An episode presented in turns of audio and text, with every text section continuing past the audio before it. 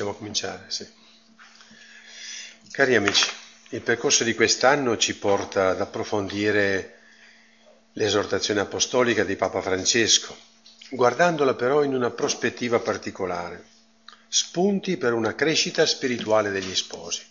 Cioè noi non vogliamo con questa esortazione apostolica arricchire la nostra mente, entrare dentro le tante discussioni che stanno avvenendo, noi vogliamo soltanto vedere che cosa il Signore dice a noi. Credo che questa sia la domanda fondamentale. Che cosa dice a noi? Questa esortazione del Papa dice qualcosa a noi due come coppia, alla nostra crescita personale? E allora affrontiamo il capitolo secondo della Moris Letizia, dandoci questo titolo, Una spiritualità coniugale preziosa nella situazione attuale. Molto spesso quando si parla di spiritualità si pensa a qualche cosa che porta fuori dalla realtà, che ci estranea dal mondo, che non tiene conto del nostro corpo concreto, ma non è assolutamente così, anzi il contrario. Una vera spiritualità è quella che porta a vivere in pienezza nel corpo e con il corpo, nel tempo e nel luogo in cui viviamo. Con questa catechesi affrontiamo il capitolo secondo di Amoris Letizia che ci offre il quadro realistico e senza attenuanti della situazione concreta del matrimonio e della famiglia nella cultura attuale. Ma questo lo facciamo per trarne un insegnamento spirituale. Infatti, la drammaticità di ciò che troviamo descritto ci richiama ancor più a promuovere una spiritualità coniugale e familiare come vero antidoto ai veleni mortiferi che circolano oggi nella società, perché è solo il Signore, la sua parola e la sua grazia che può salvare la famiglia. Senza di Lui non c'è salvezza. Ci conduce in questa direzione lo stesso inizio del capitolo secondo, che dice così al numero 31 è sano prestare attenzione alla realtà concreta perché le richieste e gli appelli dello Spirito Santo risuonano anche negli stessi avvenimenti della storia. Questa espressione la ripeteremo più volte in questa catechesi, perché credo che sia il chiodo da mettere dentro nella nostra testa. Cioè le situazioni concrete, la realtà concreta, noi pensiamo a quanto va male la famiglia, è richiesta e appello dello Spirito Santo. Cioè lo Spirito Santo sta chiedendo a noi, cristiani, alle coppie cristiane, qualcosa di particolare. Le situazioni concrete diventano appelli dello Spirito Santo, quindi non solo motivo per stupirsi, per lamentarsi, per protestare. Poi proseguendo nello stesso numero leggiamo un'affermazione ancora più forte avvenimenti della storia attraverso i quali la Chiesa può essere guidata ad una intelligenza più profonda dell'inesauribile mistero del matrimonio e della famiglia. Come dire che la famiglia messa alla prova in questo contesto storico può essere guidata a capire ancor più quale segreto Dio ha nascosto dentro la realtà dell'uomo e della donna. Come dire che le difficoltà le avversità, le provocazioni culturali possono diventare una opportunità per capire, scoprire ancor più qualche cosa dell'inesauribile mistero del matrimonio e della famiglia. Significa che il matrimonio e la famiglia contengono le soluzioni per i problemi. Lo ripeto e lo ripeterò ancora. La famiglia contiene le soluzioni per i problemi. Significa che Dio ha nascosto nel matrimonio e nella famiglia il segreto per far funzionare il mondo. Perciò all'elenco delle situazioni drammatiche dovrebbe corrispondere la domanda come il matrimonio ha luce e forza per superare questa situazione. Il capitolo secondo, letto e riletto come appello dello Spirito Santo, conduce la coppia gli sposi ad un cammino di approfondimento e di crescita spirituale, per essere, dove vivono, nuovamente parola fatta carne. Gesù che salva, come sollecitava la Gaudium et Spes al numero 48. La famiglia renderà manifesta a tutti la viva presenza del Salvatore del mondo.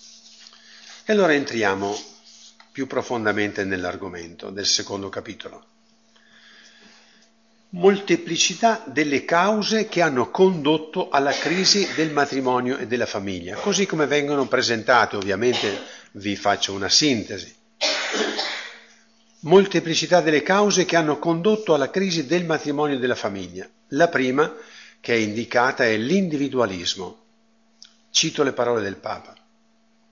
Bisogna egualmente considerare il crescente pericolo rappresentato da un individualismo esasperato che snatura i legami familiari e finisce per considerare ogni componente della famiglia come un'isola che si costruisce secondo i propri desideri come un assoluto.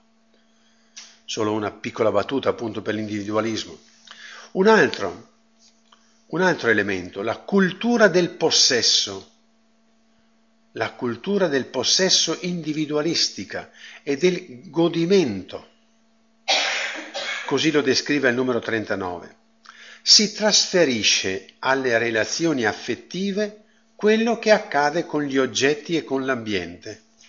Tutto è scartabile. Ciascuno usa e getta, spreca e rompe, sfrutta e spreme finché serve. Il terzo elemento, l'affettività narcisistica, viene richiamato sempre al numero 39. Il narcisismo rende le persone incapaci di guardare al di là di se stesse, dei propri desideri e necessità. Quarto, incapacità di donarsi generosamente. Questo ci viene ricordato al numero 33. Dice il, il Papa, in fondo oggi è facile confondere la genuina libertà con l'idea che ognuno giudica come gli pare, come se al di là degli individui non ci fossero verità, valori che ci orientano. Così l'ideale matrimoniale, con un impegno di esclusività e di stabilità, finisce per essere distrutto dalle convenienze contingenti o dai capricci della sensibilità. Basti guardare a come cresce il numero delle persone che decidono di vivere sole o che convivono senza coabitare. Eppure degno di nota il fatto che le rotture dei legami avvengono molte volte tra persone adulte che cercano una sorta di autonomia e rifiutano l'ideale di invecchiare insieme prendendosi cura l'uno dell'altro. Un altro elemento, il non compimento dei diritti e doveri di uomo e donna. L'uomo e la donna hanno un dono, sono un dono, hanno un compito, un compito specifico nel costruire la famiglia. Diritti e doveri di ciascuno che non, non possono essere negati o che invece vengono negati alla donna o all'uomo l'uomo e la donna che non si esprimono completamente nel loro essere di uomo e di donna all'interno della famiglia. E da ultimo l'ideologia del gender, che nega la differenza e la reciprocità naturale di uomo e donna. Questa ideologia induce, cito il Papa, progetti educativi e orientamenti legislativi che promuovono una identità personale e un'intimità affettiva radicalmente svincolata dalla diversità biologica fra maschio e femmina. Una cosa è comprendere la fragilità umana e la complessità della vita, altra cosa è accettare ideologie che pretendono di dividere in due gli aspetti inseparabili della realtà. In questo stesso capitolo troviamo anche elencate alcune delle conseguenze della situazione in cui ci troviamo. Le enumero soltanto. Moltiplicarsi delle separazioni e nuove unioni, calo demografico, molti bambini che nascono fuori del matrimonio, sfruttamento sessuale dell'infanzia, eutanasia. A questo vanno aggiunte le situazioni di sofferenza legate alla mancanza di lavoro, di una casa dignitosa, alla presenza di persone con disabilità, tossicodipendenza, miseria, cioè vivere sotto la soglia della povertà. E ciò ovviamente si riflette sugli anziani, sull'educazione, eccetera. Questa è una breve sintesi delle, sia delle cause come delle conseguenze che il Papa descrive nel capitolo secondo della Moris Letizia. Tentiamo allora di avere una chiave di lettura di tutto questo, perché è questo che ci interessa. La prima che ho trovato è questa, l'umiltà, umiltà nel giudicare la situazione. Abbiamo qualche responsabilità in ciò che sta accadendo. Cioè il Papa dice alla Chiesa, attenzione, guardiamo tutte queste situazioni critiche, ma guardiamole con umiltà. Perché? Perché come Chiesa abbiamo delle responsabilità e come Chiesa intendo ciascuno di noi, ciascuna coppia, abbiamo delle responsabilità in ordine a ciò che sta accadendo. Non siamo colpevoli totalmente noi, ma abbiamo delle responsabilità. Sentite come lo dice il Papa al numero 36. Dobbiamo essere umili e realisti per riconoscere che a volte il nostro modo di presentare le convinzioni cristiane e il modo di trattare le persone hanno aiutato a provocare ciò di cui oggi ci lamentiamo, per cui ci spetta una salutare autocritica. E volesse il cielo che facessimo tutti una salutare autocritica a tutti i livelli, in particolare nella pastorale, ma anche la famiglia più normale. D'altra parte, prosegue il Papa sempre, spesso abbiamo presentato il matrimonio in modo tale che il suo fine unitivo, l'invito a crescere nell'amore e l'ideale di, autore, di aiuto reciproco sono rimasti in ombra per un accento quasi esclusivo posto sul dovere della procreazione. Prosegue sempre il Papa. Né abbiamo fatto un buon accompagnamento dei nuovi sposi nei loro primi anni, con proposte adatte ai loro orari, ai loro linguaggi, alle loro preoccupazioni più concrete. Altre volte abbiamo presentato un ideale teologico di matrimonio troppo astratto, quasi artificiosamente costruito, lontano dalla situazione concreta e dalle effettive possibilità delle famiglie in cui, così come sono. Questa idealizzazione eccessiva, soprattutto quando non abbiamo risvegliato la fiducia nella grazia. Non ha fatto sì che il matrimonio sia più desiderabile e attraente, ma tutto il contrario. Questa autocritica molto, for- molto forte prosegue poi anche al numero 37 dicendo per molto tempo abbiamo creduto che solamente insistendo su questioni dottrinali, bioetiche e morali senza motivare l'apertura alla grazia, avessimo già sostenuto a sufficienza la famiglia, consolidato il vincolo degli sposi e riempito di significato la loro vita insieme. Sempre parole del Papa. Abbiamo più difficoltà a presentare il matrimonio come un cammino dinamico di crescita che come un peso da sopportare per tutta la vita. Cioè ci è più facile parlare del matrimonio come una fatica, come un peso sono rilievi molto forti, non vanno a toccare qualche elemento della pastorale, toccano la, le coppie concrete, le coppie concrete cristiane, quelle della messa domenicale o comunque della frequentazione, i credenti, perché hanno finito per presentare di più le fatiche del matrimonio che non l'ideale del matrimonio. Cioè non siamo riusciti a presentare un ideale di bellezza alle nuove generazioni. E credo che questo sia importante, cioè noi non possiamo non trascurare questo, dire soltanto i giovani non si sposano più, eh, i matrimoni si separano, cioè abbiamo delle responsabilità. Un ulteriore affondo in questo esame di coscienza che viene offerto alla Chiesa nei confronti della situazione matrimoniale attuale la troviamo al numero 38. Dice il Papa, molte volte abbiamo agito con atteggiamenti difensivi e sprechiamo le energie pastorali moltiplicando gli attacchi al mondo decadente per poca capacità propositiva per indicare strade di felicità. Scusate, sprechiamo le energie pastorali moltiplicando gli attacchi al mondo decadente con poca capacità propositiva per indicare strade di felicità. Cioè siamo pronti a criticare ma non offriamo strade di bellezza, non offriamo strade dove, dove veramente si può dire sì, è percorribile, è una strada buona. Queste riflessioni proposte in Amoris Letizia diventano per tutti noi delle precise indicazioni di spiritualità, cioè indicazioni per vivere secondo lo spirito nella situazione storica in cui viviamo. Il primo atteggiamento che ci viene suggerito è quello di umiltà, che ci fa passare da un atteggiamento di giudizio e di condanna nei confronti di chi vede e vive la famiglia fuori dal disegno di Dio, ad un atteggiamento di chi riconosce di avere delle responsabilità e a riconoscere il nostro peccato, consapevoli della misericordia che ci accoglie. Cioè, per dire con altre parole, non possiamo pensare di fare autocritica se non siamo capaci anche di proporre poi dei percorsi positivi. Sì, è vero, abbiamo sbagliato, però bisogna fare qualcosa.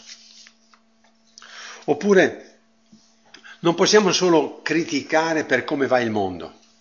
Proviamo a pensare quanto tempo noi usiamo per dire che il mondo va male, quante famiglie si separano, quante famiglie funzionano male, c'è discussione, si vive male in coppia, quanto tempo pre- perdiamo per dire e guardare queste situazioni. Quanto tempo occupiamo per dire guardare e far crescere il positivo rischiamo di diventare soltanto, eh, come dire, osservatori delle cose che vanno male. Quindi riconoscere le nostre mancanze. Poniamoci alcune domande. Quanto e come l'attuale generazione di sposi adulti ha mostrato la bellezza del matrimonio, al punto da essere un ideale di vita per i giovani? Cioè i giovani che vengono do- dopo le, gli adulti attuali, hanno visto un ideale nel matrimonio al punto da dire e da desiderare di sposarsi e di sposarsi in chiesa perché hanno visto la qualità del matrimonio cristiano. Negli sposi cristiani era, è percepibile e comunicabile la forza che viene dalla grazia del sacramento delle nozze come qualcosa che qualifica lo stare insieme degli sposi. Cioè si vede la differenza di chi si è sposato in chiesa, cioè quel Dio che viene onorato, amato e celebrato, è un Dio efficace nella vita di coppia, nella vita di famiglia. Si vede la differenza. Lo stare insieme dello sposo e della sposa ha condotto a vivere e testimoniare la bellezza del maschile e del femminile cioè sul fronte del, del gender. I cristiani hanno mostrato con la loro vita cristiana una bellezza dell'essere maschio, dell'essere femmina. Le figlie nate dai nostri matrimoni hanno visto nella madre un gioioso ideale dell'essere donna. I figli nati nei matrimoni hanno visto nel papà un gioioso ideale dell'essere maschio. Gli sposi cristiani si sono sentiti corresponsabili nella formazione dei fidanzati o nell'accompagnamento delle giovani coppie? O è stato demandato tutto al prete? Deve pensarci il sacerdote, deve fare il sacerdote, il sacerdote non fa, il sacerdote non accompagna. Quante coppie di sposi, adulti, hanno fatto i complimenti a una coppia che si è sposata in chiesa? Quante coppie di adulti hanno invitato una coppia neo sposata in chiesa a cena o a pranzo a casa propria il sabato e la domenica per dire siamo felici che anche voi vi siate sposati in chiesa? Perché sappiamo che sposarsi in chiesa nella forza dello Spirito Santo fa la differenza. Cioè quanti sposi hanno mostrato testimonianza Forse dovremmo arrivare all'1-2% che si sposa in chiesa perché la comunità cristiana si svegli e diventi capace di apprezzare quelli che si sposano in chiesa, farli sentire parte di una comunità. Oggi si, si sta osservando in giro che i matrimoni in chiesa stanno diminuendo vertiginosamente. a quanto la comunità cristiana apprezza, dà amicizia, dà comunione, accoglie, stima, si congratula con chi si sposa in chiesa. Gli sposi sono più propensi a protestare, a brontolare per il mondo che non va o a intraprendere costantemente un cammino di crescita spirituale per essere segno di novità. Cioè il fatto che le cose vanno male, che mio cognato si è separato, che il vicino di casa mh, tradisce la moglie, che la moglie del, del mio collega di lavoro se n'è andata con un altro. Queste cose hanno fatto scattare nelle nostre coppie cristiane un impegno alla crescita spirituale? O stanno immobilizzando le coppie cristiane? Provate a chiedere in giro quanti davanti a situazioni drammatiche che vediamo di coppie di famiglie hanno visto una spinta a un di più, una preghiera in più, un gesto di più, un, una, una ricerca di unità maggiore di coppia, un voler dire no, non è così, il matrimonio è vero, il matrimonio è bello. È chiaro che alle coppie cristiane, alla comunità cristiana e alla pastorale viene richiesto non soltanto un formale riconoscimento di responsabilità o corresponsabilità nella situazione attuale, nella vita di molte coppie, ma anche di mettere mano con una progettazione creativa che tenga conto della luce che viene da questo discernimento. Cioè abbiamo un debito di verità ma quante coppie sanno di essere il sacramento di Gesù Cristo? Quante coppie sanno di avere la potenza di Dio nella loro vita di coppia? Siamo in debito di verità verso tante coppie cristiane. E allora andiamo a vedere il significato di tutta questa situazione, che è quello che vi annunciavo nell'introduzione. L'attuale situazione significa appello dello Spirito Santo.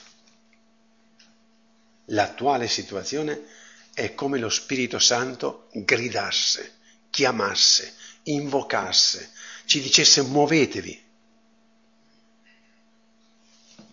E lo diciamo con le parole del Papa, che sono all'inizio del capitolo secondo, al numero 31. Sono parole decisive per tradurre in vita spirituale, in occasione di crescita spirituale, l'attuale situazione. Non dimentichiamo che il Signore nei vari momenti di grande crisi nel mondo ha sempre mandato delle persone speciali perché fossero luce per il cammino della Chiesa. Penso a San Francesco d'Assisi nel suo tempo storico, penso a Giovanni Paolo II, Credo che sia il tempo di coppie sante, di sposi capaci di vivere e testimoniare la bellezza che Dio ha creato. Coppie che si rendono conto che è il tempo storico di una chiamata forte dello Spirito. E qui nessuno può tenersi eh, esonerato. Andiamo alle parole di Papa Francesco al numero 31. Attenzione alle realtà concrete perché le richieste e gli appelli dello Spirito risuonano anche negli stessi avvenimenti della storia. Cioè che gli avvenimenti della storia diventano richiami, parole che lo Spirito dona ai cristiani, dona alla Chiesa per capire in quale direzione andare. Se i matrimoni e la famiglia stanno andando in malora, se c'è una guerra contro la famiglia, vuol dire che lo Spirito invoca i cristiani per dire muovetevi. Ripeto le parole perché sono troppo belle e forti. Attenzione alla realtà concreta, perché le richieste e gli appelli dello Spirito Santo risuonano anche negli stessi avvenimenti della storia. Papa Francesco usa anche un'altra espressione che ha lo stesso significato di appelli dello Spirito. Dovendo elencare le situazioni drammatiche riportate dai vescovi durante i due sinodi, afferma che esse pongono nuove sfide. Più esplicitamente nella conclusione del capitolo secondo dice le realtà che ci preoccupano sono sfide. Non cadiamo nella trappola di esaurirci in lamenti autodifensivi, invece di suscitare una creatività missionaria. Sono parole del Papa. Non cadiamo nella trappola di esaurirci in lamenti autodifensivi, invece di suscitare una creatività missionaria. Mi piace questa parola, creatività missionaria, che vuol dire novità, novità di impostazione, novità di pensiero, novità di proposta, novità di metodologie, novità di approcci che le persone, novità di coinvolgimento. Non possiamo più pensare che il matrimonio dipende dal prete che abbiamo. È chiara la provocazione che ci viene offerta. Non rifugiarsi in piagnistei o chiudersi in circoli privati non siamo capiti o siamo minoranza. L'attuale situazione è chiamata dello Spirito Santo agli sposi cristiani, perché dicano nella vita concreta, accanto alle persone del loro ambiente di vita, la bellezza originaria del matrimonio. È tempo di scoprire il matrimonio, non di una, curarne una dignitosa sepoltura. Non possiamo essere degli osservatori freddi di ciò che sta accadendo. Se il matrimonio e la famiglia sta morendo, noi non possiamo essere lì a curarne una dignitosa sepoltura, dicendo soltanto comunque noi siamo ancora insieme. Per far cosa? Comunque noi resistiamo uniti. Per far cosa? Per tenere sepolto il mistero di Dio che è nascosto in te che è nascosto in voi. Per far cosa noi due andiamo bene? Per un egoismo al plurale. È tempo di scoprire la bellezza, scoprire il matrimonio, scoprirne la bellezza, non di curarne una dignitosa sepoltura. È tempo di esaltare la bellezza con la vita, per un motivo molto forte e preciso. E qui cito Papa Francesco il numero 57. I grandi valori del matrimonio e della famiglia cristiana corrispondono alla ricerca che attraversa l'intera esistenza umana. Cioè quando i cristiani propongono la bellezza del matrimonio, propongono il tutto e per sempre, la capacità di donazione totale, la capacità di un per sempre, vanno a interpretare ciò che è nascosto dentro l'esistenza di tutte le persone.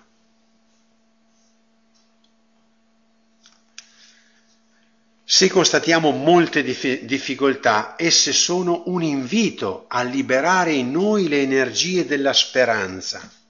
Sono parole di Papa Francesco. Se constatiamo molte difficoltà, sono un invito a liberare in noi le energie della speranza, traducendole in segni profetici, azioni trasformatrici e immaginazioni della carità. È un quadro meraviglioso. Provate a pensare che trasformazione. E noi, noi cristiani, di trasformazioni ce ne intendiamo. Ce ne intendiamo di trasformazioni.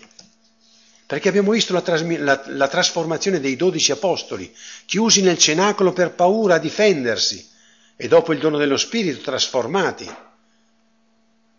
Noi abbiamo visto generazioni di persone cambiare in forza dell'azione dello Spirito Santo. Noi siamo testimoni di cosa fa lo Spirito Santo quando quel pezzo di pane diventa il corpo di Cristo risorto. Noi siamo testimoni di queste. Quindi possiamo dire con forza molte difficoltà sono un invito a liberare le energie della speranza, traducendole in segni profetici, azioni trasformatrici, immaginazioni della carità.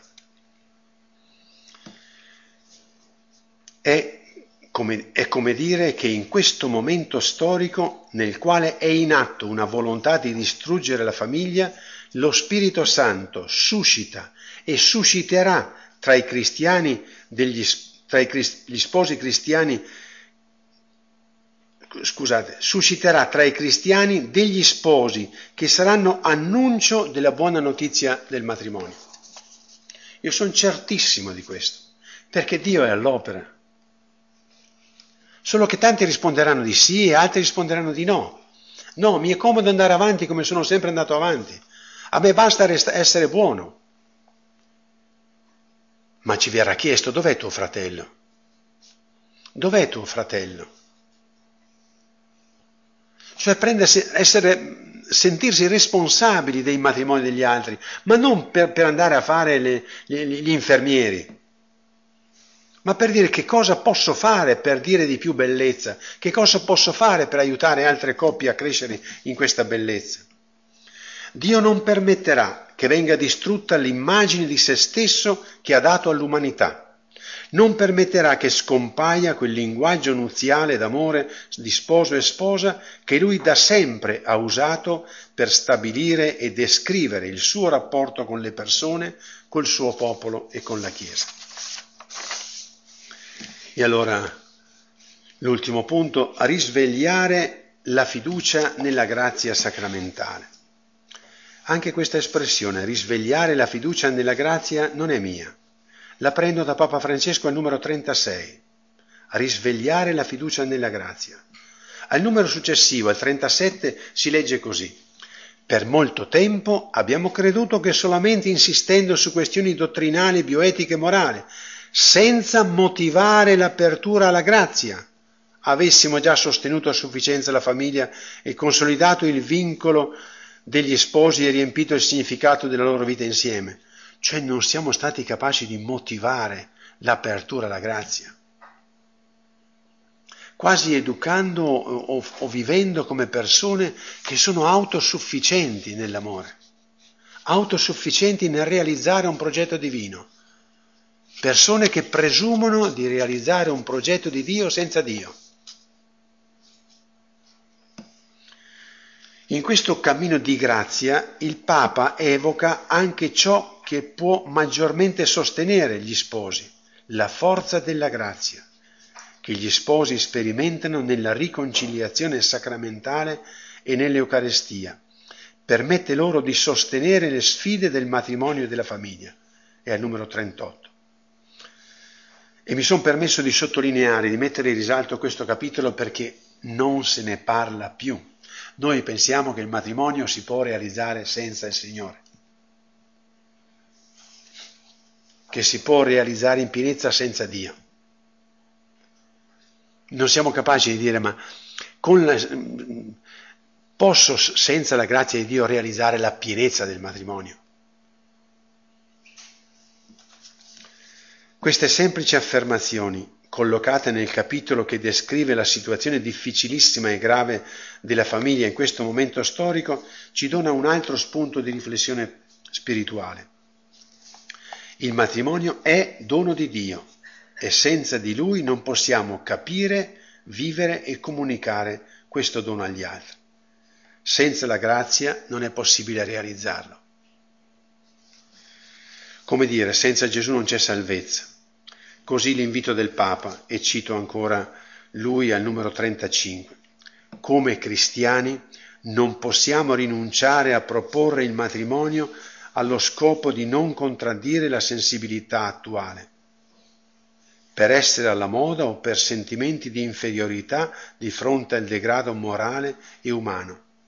Staremmo privando il mondo dei valori che possiamo e dobbiamo offrire.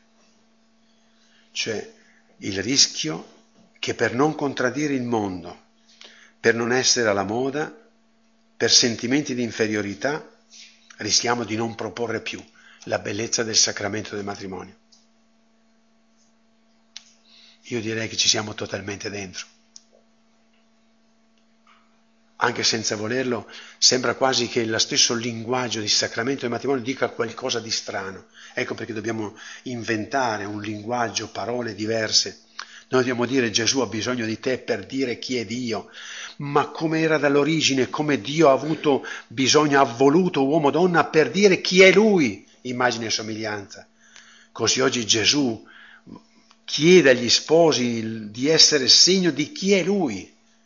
Lui è colui che ama fino a dare la vita, colui che ama per sempre, colui che non molla mai. Rischiamo di privare le future generazioni dei valori che possiamo e dobbiamo offrire, dice il Papa. Questo ci fa capire che la società si cura con la famiglia, con la stessa famiglia. Essa è il primo antidoto per i mali che abbiamo descritto sopra.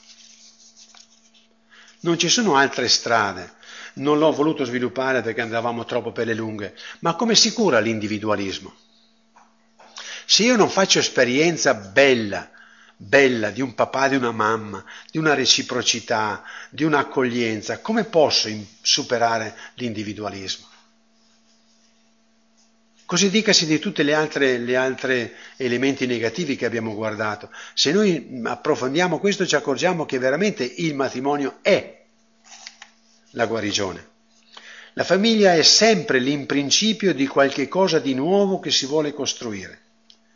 Riprendiamo l'espressione iniziale di Amoris Letizia 31, dove ci viene ricordato che le richieste, gli appelli dello Spirito Santo risuonano anche attraverso gli avvenimenti della storia, attraverso i quali la Chiesa può essere guidata, sentite questo aspetto molto bello, la Chiesa può essere guidata ad una intelligenza più profonda dell'inesauribile mistero del matrimonio e della famiglia. Cioè vuol dire che questa situazione storica, drammatica, può aiutarci ad arrivare ad una intelligenza più profonda dell'inesauribile mistero del matrimonio. È bella questa espressione, l'inesauribile mistero del matrimonio.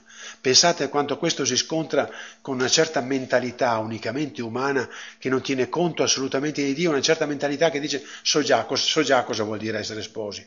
Sì, sì, sono 30 anni che sono sposati, so già tutto sul matrimonio, sulla famiglia, so già tutto sull'uomo e sulla donna. Qui si parla dell'inesauribile mistero del matrimonio ma io ho capito che cosa Dio mi ha dato, quanto è profonda questa partecipazione al mistero di Dio. Ho capito fino a dove può condurre la mia capacità di amare con quest'uomo, con questa donna. Ci viene detto che lo Spirito Santo è all'opera dentro le situazioni della storia e che conduce la Chiesa ad una intelligenza più profonda. Mi vengono in mente le parole che troviamo sulla bocca di Gesù. Lo Spirito vi condurrà alla pienezza della verità, alla verità tutta intera.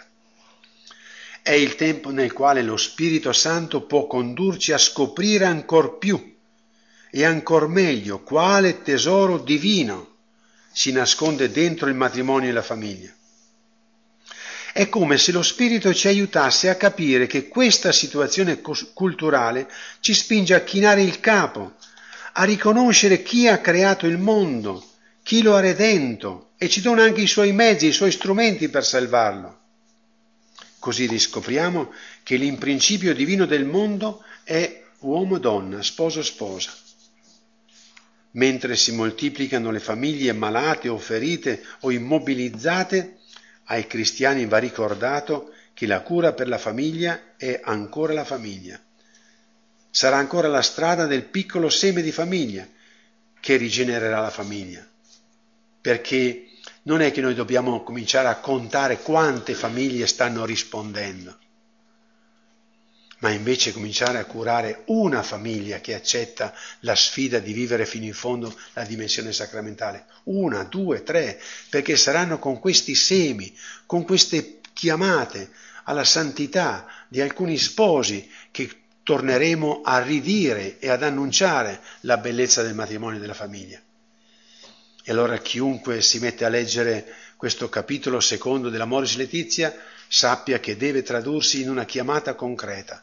Lo Spirito Santo in questa condizione storica sta chiamando noi due ad essere segno della bellezza divina, noi due a crescere, noi due a mostrare che lo Spirito Santo in noi produce veramente bellezza di umanità, dono per tutti.